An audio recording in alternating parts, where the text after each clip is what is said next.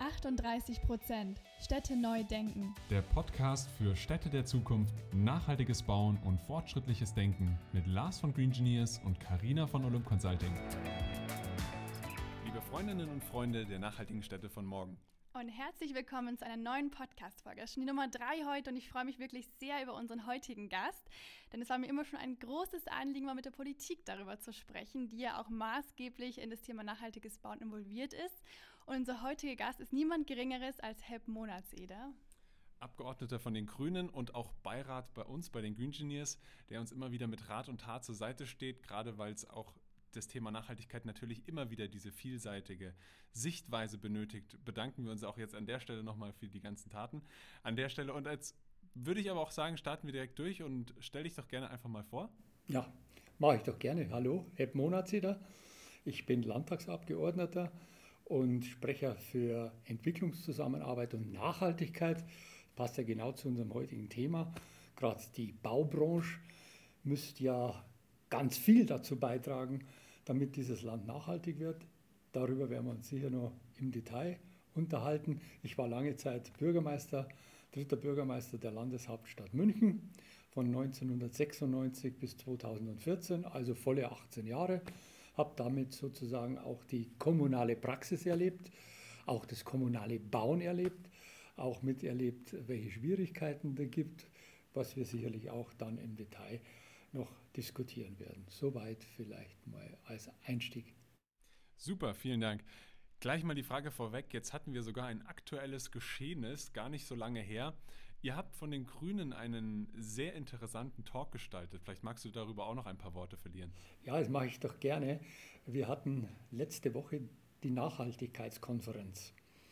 Eine eineinhalbtägige Konferenz, die wir am Donnerstagabend gestartet haben mit einer sehr illustren und sehr, ähm, ja, wie soll ich sagen, hochqualitativen äh, Diskussionsrunde. Es war der Astrophysiker äh, Harald Lesch mit dabei, den sicher viele aus dem Fernsehen kennen. Es war der Nachhaltigkeitsforscher Dr. Christian Berg mit dabei. Es war die Vorsitzende des Grünen Wirtschaftsdialoges, Gabi Klug, mit dabei und von Fridays for Future. Wir sprechen ja über ein äh, Zukunftsthema, also auch ein Enkelthema. Wie funktioniert die Welt in 10, 20, 30 Jahren, wenn ich gar nicht mehr da bin? aber die anderen damit umgehen müssen, was wir sozusagen hinterlassen haben. Deswegen war auch eine Vertreterin von Fridays for Future mit dabei und last but not least unser Fraktionsvorsitzender Ludwig Hartmann. Und wir haben zunächst mit dieser Auftaktdiskussion die Nachhaltigkeitsthemen beleuchtet. Nachhaltigkeit ist ja ein Querschnittsthema. Das kann man nicht isoliert sehen. Das zieht sich wie ein roter Faden durch alle Politikbereiche, ob Umwelt, Klima, Handel, Landwirtschaft, Bildung, was auch immer. Das muss zusammengeführt werden. Will damit sagen, es ist ein Gemeinschaftswerk am Ende, wenn wir nachhaltig werden wollen. Und deswegen sind diese ganzen Bereiche angesprochen. Das war sozusagen die Auftaktdiskussion. Und dann der zweite Tag war ein richtig harter Arbeitstag. Da gab es 20 Workshops, wo ganz kreative Ideen aus diesem breiten Spektrum der Nachhaltigkeit äh, angesprochen wurden. Es gibt ja sozusagen die drei Säulen der Nachhaltigkeit, die ökologische Nachhaltigkeit, die ökonomische Nachhaltigkeit und die soziale Nachhaltigkeit. Manche sprechen ja sogar von der vierten Säule, der kulturellen Nachhaltigkeit. Und aus allen diesen Bereichen gab es Workshop-Angebote.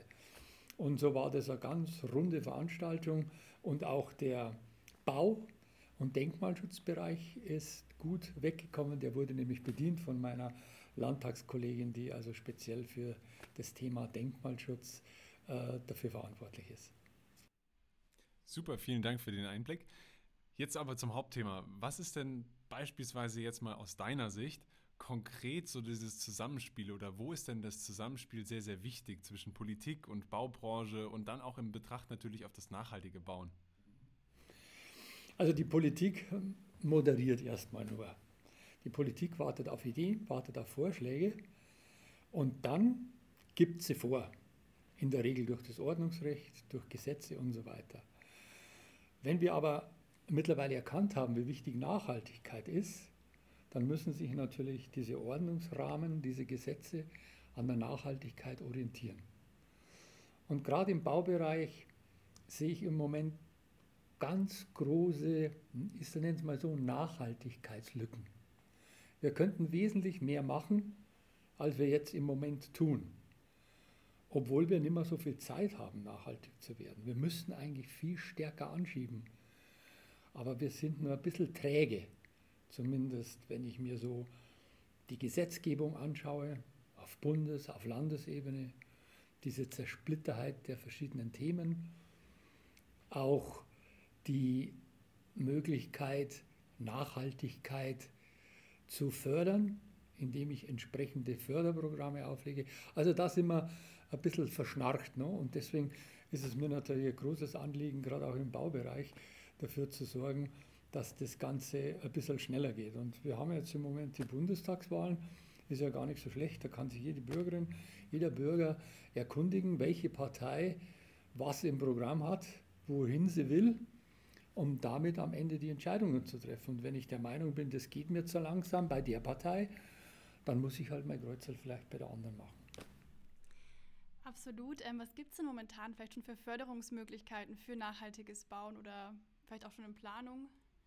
Es gibt eine ganze Reihe von Förderprogrammen, aber ich bin der Meinung, die müssten erstmal entschlackt werden. Ich weiß nicht, ob ich beim Einstieg gesagt habe, welcher Partei ich angehöre. Ich bin Grüner. Ich habe nur gesagt Landtagsabgeordneter. Also wir haben auch auf Bundesebene eine Partei geschrieben, wo ganz deutlich wird, um die Nachhaltigkeitsaspekte zu fördern, insbesondere im Baubereich, braucht es zum einen einfachere Bauregeln, aber natürlich auch entsprechende Auflagen. Also das Einfachste von der Welt wäre, um ein Beispiel zu nennen, die Verpflichtung, bei Neubauten auch Solaranlagen mit aufs Dach zu setzen. Das wäre relativ einfach, weil man da nichts Besonderes beachten muss, sondern man muss halt eine Solaranlage aufs Dach schreiben.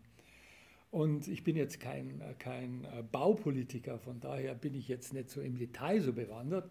Aber das, was ich weiß, ist natürlich auch, dass im Bereich des ökologischen Bauens eine ganze Reihe von Möglichkeiten gibt. Das geht los bei der Ver Verwendung von Brauchwasser über Baumaterialien, über ähm, äh, Lebenszyklen, Entschuldigung, Lebenszyklen. Äh, beim Bauen baue ich so, dass ich am Ende äh, sehr viel Müll und Abfall hinterlasse oder baue ich mit Baustoffen, die wiederverwertbar sind. Sozusagen die, das, was wir eben sagen, nachhaltiges Wirtschaften ist auch, sind auch nachhaltige Kreisläufe. Und das spielt natürlich gerade beim Bauen eine ganz, ganz große Rolle. Es wird unglaublich viel gebaut in diesem Land und dementsprechend auch viel Baumaterial verbraucht. Und dass man da das Richtige nimmt, das Passende nimmt, das, was zusammenpasst, nimmt, das für Energieeffizienz sorgt, das für Einsparung da und dort sorgt, das wäre natürlich der Anspruch, den wir äh, beim Bauen natürlich auch gesetzlich haben wollen. Jetzt gibt es ja natürlich dieses Thema Material, hast du gerade angesprochen, wo wir auch als Green Engineers immer wieder sagen, es ist ganzheitlich zu betrachten, vom Recycling, also besser gesagt von der Herstellung bis zum Recycling. Eine vielleicht mehr persönliche Frage. Wir reden hier im Podcast auch über die Städte von morgen. Was ist denn aus deiner Sicht vielleicht so die Vision? Was würdest du dir denn vorstellen, wenn du ich sage jetzt mal, in zehn Jahren oder in fünf Jahren mit deinem Fahrrad durch die Stadt radelst, wir sind jetzt hier in München, du radelst durch die Stadt hier in München, was, was würdest du denn wünschen, wie die Immobilien vielleicht um dich herum gestaltet sind, wie sie auf dich wirken, was für einen Einfluss sie auf dich nehmen können? Also als allererstes, und das ist das Wichtigste, damit man sich wohlfühlt, wir brauchen menschengerechte Städte. Wir brauchen keine autogerechten Städte, wir brauchen menschengerechte Städte.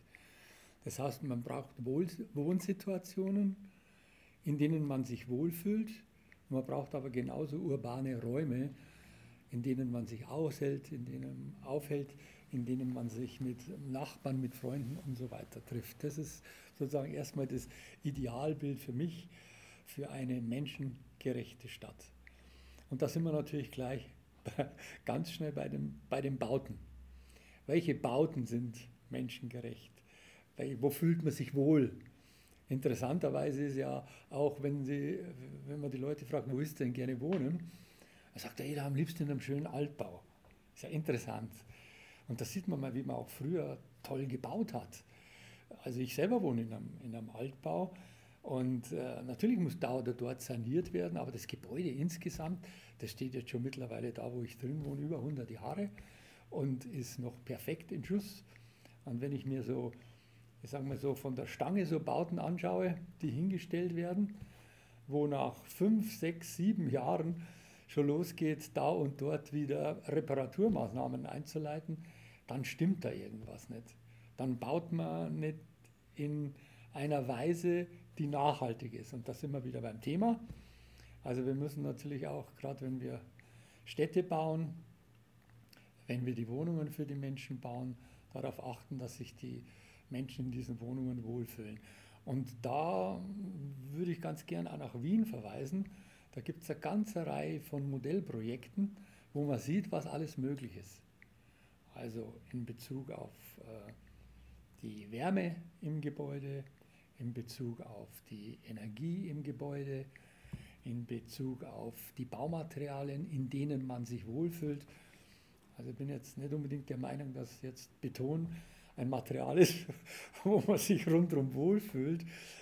Von daher glaube ich, muss man in diese Richtung stark denken, um eine schöne Stadt zu bauen. Jetzt gibt es natürlich wieder dieses Thema Hemmnisse, wie wir es jetzt eingangs erwähnt hatten. Gibt es denn aus deiner Sicht Hemmnisse, die eben genau dagegen sprechen, Gebäude so zu bauen? Gibt es da irgendwie Themen, die vielleicht dich auch beispielsweise mal als ehemaliger Bürgermeister da immer wieder begleitet haben? Ja, es gibt sozusagen Barrieren und Hemmnisse auf den verschiedenen Ebenen. Es gibt die Barrieren und Hemmnisse ähm, bei der Verwaltung. Es gibt aber auch die Barrieren und Hemmnisse beim Bauträger und letztlich auch beim Bauherrn. Meistens spielt sich das Ganze ums Geld ab. Man baut möglichst billig, um jetzt sage ich mal so ein Bauherr, der nur Wohnungen baut und die mal schnell hochzieht und hinstellt und sie dann gleich wieder verkauft, dann entsteht keine Beziehung. Die Beziehung zum Gebäude besteht nur über das Geld. Mache ich möglichst viel Geld. Wenn ich das will, dann schaue ich natürlich auf der anderen Seite, wie baue ich möglichst billig. Und möglichst billig heißt nicht immer nachhaltig. Und das ist genau der Punkt.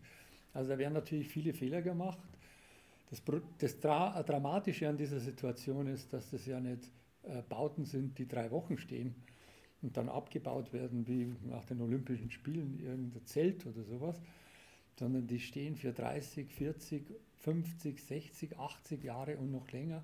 Und da wäre es natürlich schon vernünftig, so zu bauen, dass das auch nachhaltig ist und dass Materialien verwendet werden, die nicht nur in dem Gebäude eingebaut werden und sozusagen verschwendet werden, im Sinne von, wenn es kaputt ist, dann schmeiße es wieder weg, sondern die in den Kreislauf, in den nachhaltigen Kreislauf mit hineinpassen. Das ist die eine Seite. Das zweite ist natürlich die Verwaltung, das darf man vergessen.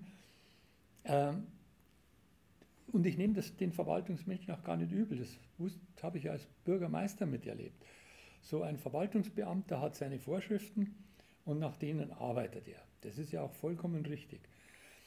Aber es sind viel zu wenig Angebote für Weiterschulungen, wo man auch den Verwaltungsbeamten dann zeigen kann, nicht immer das Billigste ist das Beste. Und gerade die Verwaltung hat ja eine ganz, ich sag mal, eine ganz starke Verbrauchermacht. Man muss ja wissen, in dieser Republik werden pro Jahr Dienstleistungen und Waren von über 350 Milliarden Euro vergeben. Die Hälfte davon vergeben die Kommunen. So, die bauen damit Wohnungen oder, oder kaufen sich Waren ein, Handtücher für die Kliniken oder sonst was. Und da wäre es natürlich ganz wichtig, auf die Nachhaltigkeit zu schauen. Denn das würde natürlich bedeuten, dass sich auch die Produzenten dann ganz anders präsentieren würden. Die würden ihre Produkte natürlich mit dem Label Nachhaltigkeit viel stärker bewerben und nicht über den Preis. Und äh, was ich mir wünsche, ich habe einen Antrag im, im, im Landtag gestellt, der da heißt, im Haushalt darf nicht nur nach den Haushaltsprinzipien Wirtschaftlichkeit und Sparsamkeit agiert werden, weil da kommst du am Ende immer nur beim billigsten Preis raus, sondern auch das Kriterium Nachhaltigkeit muss eingeführt werden. Und erst dann wird der Schuh draus. Äh, vollkommen richtig. Ähm, jetzt ist es ja quasi ein Zusammenspiel, das haben Sie schon so ein bisschen angesprochen, aus Politik, Wirtschaft und auch Gesellschaft. Wir müssen ja alle zusammenarbeiten auf das Ziel, nachhaltiger zu werden. Was sind denn so die einzelnen Verantwortungsbereiche, die Sie da einfach sehen? Was kann die Gesellschaft tun? Was kann die Politik oder sollte sie auch tun? Und was erwartet man von der Wirtschaft, dass man da einfach ja, das Ziel erreicht? Also ich glaube, das, das Allerwichtigste ist zu wissen, was ist der Weg, wo ich hin muss, wo ich hin will. Und dieser Weg ist uns ja im Moment schon aufgezeichnet. Und zwar im Zusammenhang mit der Klimaproblematik, die wir mittlerweile alle begriffen haben. Früher war ja die Klimadiskussion ein bisschen was, was im Kopf gelaufen ist. Mittlerweile spürt man es. Und wenn man was spürt, dann erkennt man das viel tiefer, als wenn man es nur im Kopf wendet. Aber man spürt die Hitzetage, man spürt die Starkwetterereignisse, man spürt die trockenen Felder, die Ernteausfälle und so weiter und merkt, hoppala, da passiert was in dieser Welt, wenn wir das abbremsen, dann vernichten wir uns unsere Lebensgrundlagen. Also das wissen wir. Wir wissen auch, und ganz aktuell, dass das Bundesverfassungsgericht ein Urteil gefällt hat, das da heißt, liebe Politik, du musst so agieren, dass unsere Folgegenerationen keinen Schaden davon tragen, dass die noch genauso frei leben können, wie wir das können. Und das Dritte ist, das ist auch ganz gut, um diese Diskussion ein bisschen zu pushen, das sind die Bundestagswahlen. Wo jeder erklären muss, was mache ich denn für den Klimaschutz, was mache ich denn im Sinne der Nachhaltigkeit. Also das sind die Themen, die uns pushen, also das ist der Weg, wohin wir gehen müssen. Und jetzt kommt die politische Arbeit. Da muss ich jetzt meine Verordnungen, meinen Ordnungsrahmen dahingehend auslegen. Ich muss also so Leitplanken schaffen. In diesen Leitplanken müssen wir uns nach dieser Richtung bewegen. Was dann innen drin passiert, zwischendrin passiert, das ist dann Geschichte oder Sache der, der Wirtschaft, wie sie das organisiert, wie sie das macht. Aber es muss klar sein, jetzt beim Bauen zum Beispiel, ich brauche eine Energieeffizienz von so und so, ich brauche eine Verwendung von Solaranlagen, ich brauche dieses und jenes, das muss ich vorgeben. Wie das dann die Wirtschaft macht, ist wieder was anderes. Es darf aber nicht so sein, dass die Wirtschaft sozusagen über ihre Lobbyinstitutionen die Politik dahingehend beeinflusst, zu tun, was die Wirtschaft macht. Das wäre der falsche Weg, sondern es muss genau andersrum passieren. Heißt, Politik muss quasi so Impulse geben und auch den Rahmen abstecken, sodass dann Wirtschaft und Gesellschaft äh, wissen, was sie am besten machen können, in welchem Rahmen. Wie sie es dann machen, ist dann quasi in der Hand derjenigen, aber dass die Politik quasi sozusagen ja, die Leitplanken vorgibt. Genau. Also das größte, das größte, die größte politische Vorgabe war das Pariser Klimaziel. Da wurde gesagt, wir müssen alles dazu tun, die Erderwärmung nicht höher als eineinhalb, maximal zwei Grad, ähm, der, ja, die Erwärmung sozusagen so weit zu bremsen, dass sie nicht höher wird. Und dahingehend muss es alles tun. Dahingehend muss ich mein politisches Handeln abstellen. Dahingehend sind die Staaten aufgefordert, ihre Klimaprogramme aufzustellen, damit man am Ende das sammeln kann und sagen, erreichen wir das. Und zugleich muss, wurde beschlossen, in welcher Zeit das stattfinden muss, um sozusagen das Klima nur einigermaßen zu beherrschen. Und dahingegen müssen sich halt äh, die Maßgaben ausrichten. Und wenn wir, wenn wir eine gerechte Welt haben wollen, dann müssen auch alle ihre Pflichten übernehmen. Darum sind wir wieder bei der Gemeinschaftsaufgabe. Super, vielen, vielen Dank. Also das ist jetzt, ich nehme es jetzt mal fast schon wie ein schönes Schlusswort, dass wir bei der Gemeinschaftsaufgabe sind. Jetzt würde uns natürlich auch interessieren, was euch vielleicht noch so auf der, auf der Zunge liegt oder vielleicht jetzt gerade aufgefallen ist. Ihr könnt uns sehr, sehr gerne wieder die Kommentare reinpacken, was ihr davon haltet. Karina, willst du noch dazu was sagen? Ja, wir freuen uns auf jeden Fall, wenn ihr mit uns in den Austausch geht. Erzählt uns gerne, wie euch die Folge gefallen hat, ob ihr noch Fragen habt, äh, was euch besonders interessiert in diesem Bereich. Und dann freuen wir uns sehr, wenn ihr nächsten Donnerstag um 18 Uhr wieder einschaltet und dabei seid. Und würde sagen, Vielen Dank dir, Hep, dass du heute dabei warst. Es ist sehr, sehr spannend und auch immer wieder die politische Schiene natürlich extrem wichtig, damit das Ganze läuft. Super, vielen Dank und bis bald. Bis bald. Ciao. Servus.